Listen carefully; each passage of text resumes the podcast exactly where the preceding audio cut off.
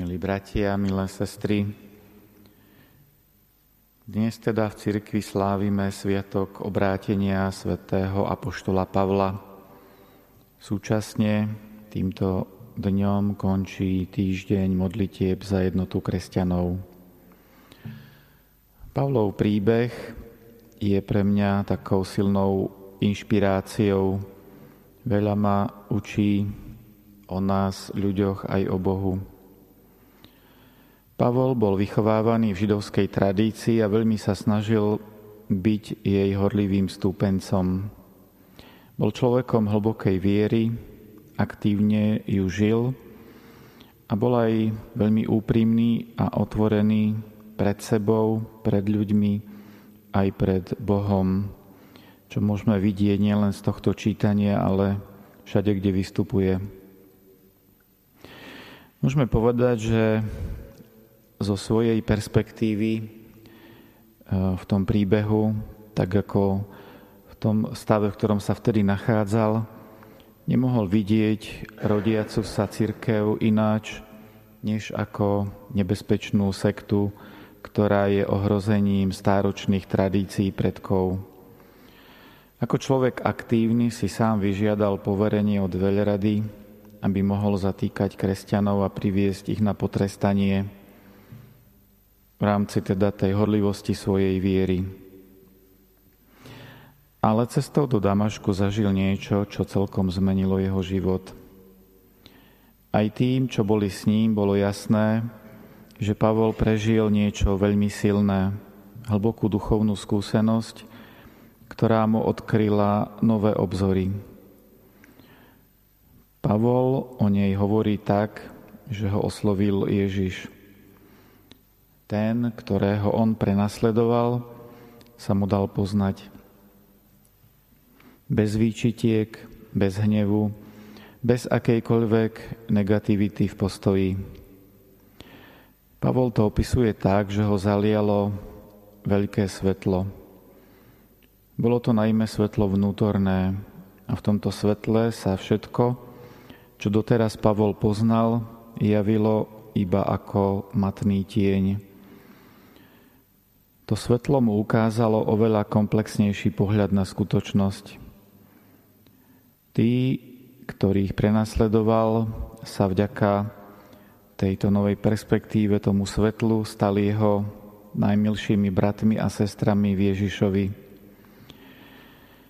Jeho zmena však nebola niečím ako prestup z jedného športového týmu do druhého, alebo prechod do konkurenčnej inštitúcie, ktorú bude odteraz propagovať a na starú rýchlo zabudne. Aj jeho láska k židovskému národu vzrástla ešte viac než doteraz a vo svojom nadšení pre Ježiša neváha neraz povedať, že pre spásu druhých, či už kresťanov, židov, či hľadajúcich, je ochotný dať všetko, aj svoj život. A potom v tom príbehu bol Ananiáš, učeník z Damašku a je celkom pochopiteľné, že podľa toho, čo vedel, mal z Pavla strach. Ale podobne ako Pavol bol v srdci otvorený aj on pre Božiu perspektívu, ktorú by sme iba na základe racionálneho uvažovania nemohli odhaliť, ani oni ju nemali ako odhaliť. Obaja však boli otvorení a vďaka tomu ich mohol viesť Duch Svetý. A tak, hoci ešte krátko predtým boli predstaviteľmi spoločenstiev, medzi ktorými bolo napätie pre nasledovanie, Teraz sa stretli a obaja nakoniec boli obohatení. A toto ich stretnutie je takým vzorom toho, ako Boh pôsobí dodnes. Môžeme povedať, že to je taký vzorový príklad, akýsi archetyp. A môžeme sa takto pozrieť aj na dejiny rozdelenia kresťanov. Počas dejín sa nielen rozdelili, ale medzi kresťanmi boli aj mnohé napätia, boje, prenasledovania. Ale Boh v každej dobe hľadá tých, ktorí sú nielen horliví, možno aj prenasledovatelia, ale majú aj úprimné a otvorené srdce, ako Pavol a Ananiáš. Boh potom takýmto ľuďom posiela svetlo a deje sa niečo podobné ako medzi Pavlom a Ananiášom, ale vo veľkom.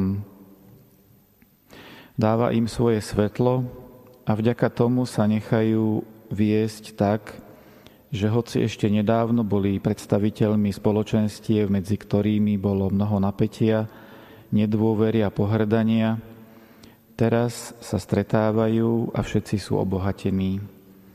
Tak to môžeme vidieť aj zvlášť posledných 100 rokov, odkedy sa tak vo väčšom rodilo ekumenické hnutie, hoci takíto otvorení ľudia ako jednotlivci boli aj predtým. Aj ja sám som veľmi vďačný za mojich priateľov z iných cirkví, za pobyt v pravoslávnom kláštore svätého Jana Krstiteľa v Anglicku, ale najmä za semestrový štúdijný pobyt v Ekumenickom inštitúte Bosej vo Švajčiarsku.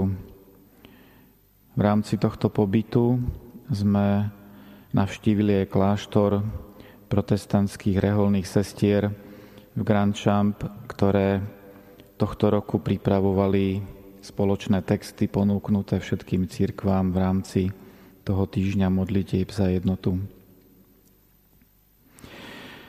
To Pavlovo obrátenie by sme v sebe mohli nosiť ako nejaký druh vnútorných okuliarov, tak ako nám bežné okuliare pomáhajú vidieť ostro to, čo sme inak videli rozmazanie, tak nám aj takéto vnútorné okuliare môžu pomôcť vidieť ostrejšie Božiu perspektívu. Naša racionalita, ktorá je inak pre nás neraz užitočná v praktických záležitostiach, nás na druhej strane pod vplyvom nášho ega osobného aj, aj spoločného metie. Pavla by nám aj dnes ukázala iba tak, ako ho videl aj Ananiáš, ako hrozbu nepriateľa, pri ktorom už pomyslenie na ňo vyvoláva strach, obranný postoj a hnev, alebo naopak zmeravenie